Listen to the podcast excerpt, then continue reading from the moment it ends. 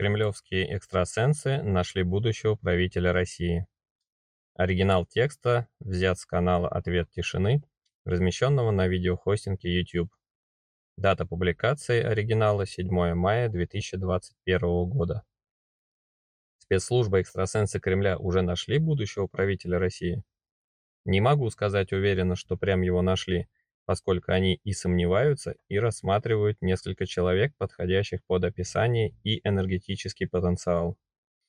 Он из простой семьи, но у нас принято считать, что если мама и папа чиновники, то жизнь удалась, и их детям открыта дорога в управление страной, что и пытаются продвинуть сейчас, удается им это частично.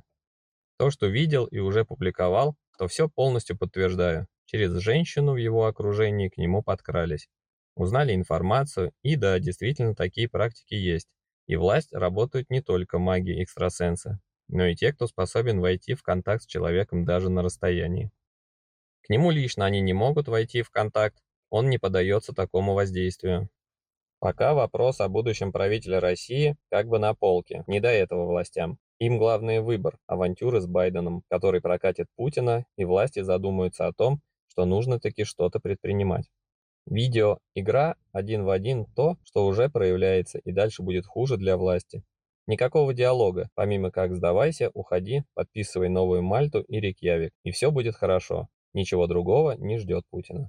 Пока что вопрос с будущим правителем и вообще о том, кто будет после Путина, не стоит в повестке. Власти верят, что Байден предложит хороший план и будет некое сотрудничество. Ничего подобного. Но все же вопрос преемника Путина станет обсуждаться в башнях Кремля уже в июне. Они поймут, что либо системный, либо перезагрузка отношений. Но хватит ли смелости и решительности спецслужбам начать новую страницу в истории страны – вопрос не сегодняшнего дня. Пока Путин в игре, путем готовящихся диалогов то с Зеленским, то с Байденом, для власти все, что приходится ожидать, это итогов даже согласования встречи с Байденом, поскольку в мае у Путина еще все более-менее. А в июне уже время получения результатов, но не своей, а от своей деятельности. Но вернемся к будущему правителю. На карандаше несколько человек, и все вызывают сомнения. Все ждут идеального с идеальной семьей, карьерой и жизнью. Но если посмотреть, то и Путин был заведующим клубом, но все же предсказания 90-х о том, кто будет после Бориса Ельцина, сбылись. Подсказки уже даны и о регионе, и о знаке зодиака, и даже о Великом Гончаре. Но относительно Гончара фамилия будет изменена на какую решит сам будущий правитель России.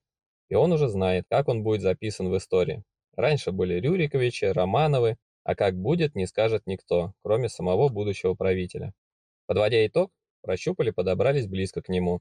Через женщину, близкую ему, но утвердить, что один человек – это будущий правитель, пока убедительно заявить об этом экстрасенсы своему руководителю не могут. Но список короткий, работы проделали много. Да и несколько раз спрашивали о том, смогут и навредить ему уже сейчас. Нет, все вернется, и у них ограничены ресурсы. Иногда те, против кого ты когда-то был, именно против прихода его во власть, могут оказаться единственно верным решением и выходом из кризисной ситуации. Только в данном случае не берите в расчет Навального, Платошкина и прочих. Это все не то. Новое придет, и новое будет во власти. А пока ответ всем скептикам, причем настолько наглядный. Оппозиция в стране таки защищается. Комментарий России Леонида. Частенько мне задают вопрос, ты же знаешь, что существуют экстрасенсы, которые действуют против тебя? Конечно, знаю. Неужели их нельзя нейтрализовать? Нельзя. Сегодня они против меня, а завтра они будут соратниками. Одна из причин, почему они так действуют, некоторые хотят силой помериться. Кто самостоятельно действует, применяя свои способности, у таких эти способности нейтрализуются, либо они погибают. И не от того, что я этого хочу, а от того, что стоит защита и не мной поставленная. Но есть те, которым поступает заказ, Такие частенько нападают, но я понимаю, что они должны испытать свои силы. Потом они, конечно, отползают в сторону и придумывают оправдание, почему ничего не получилось.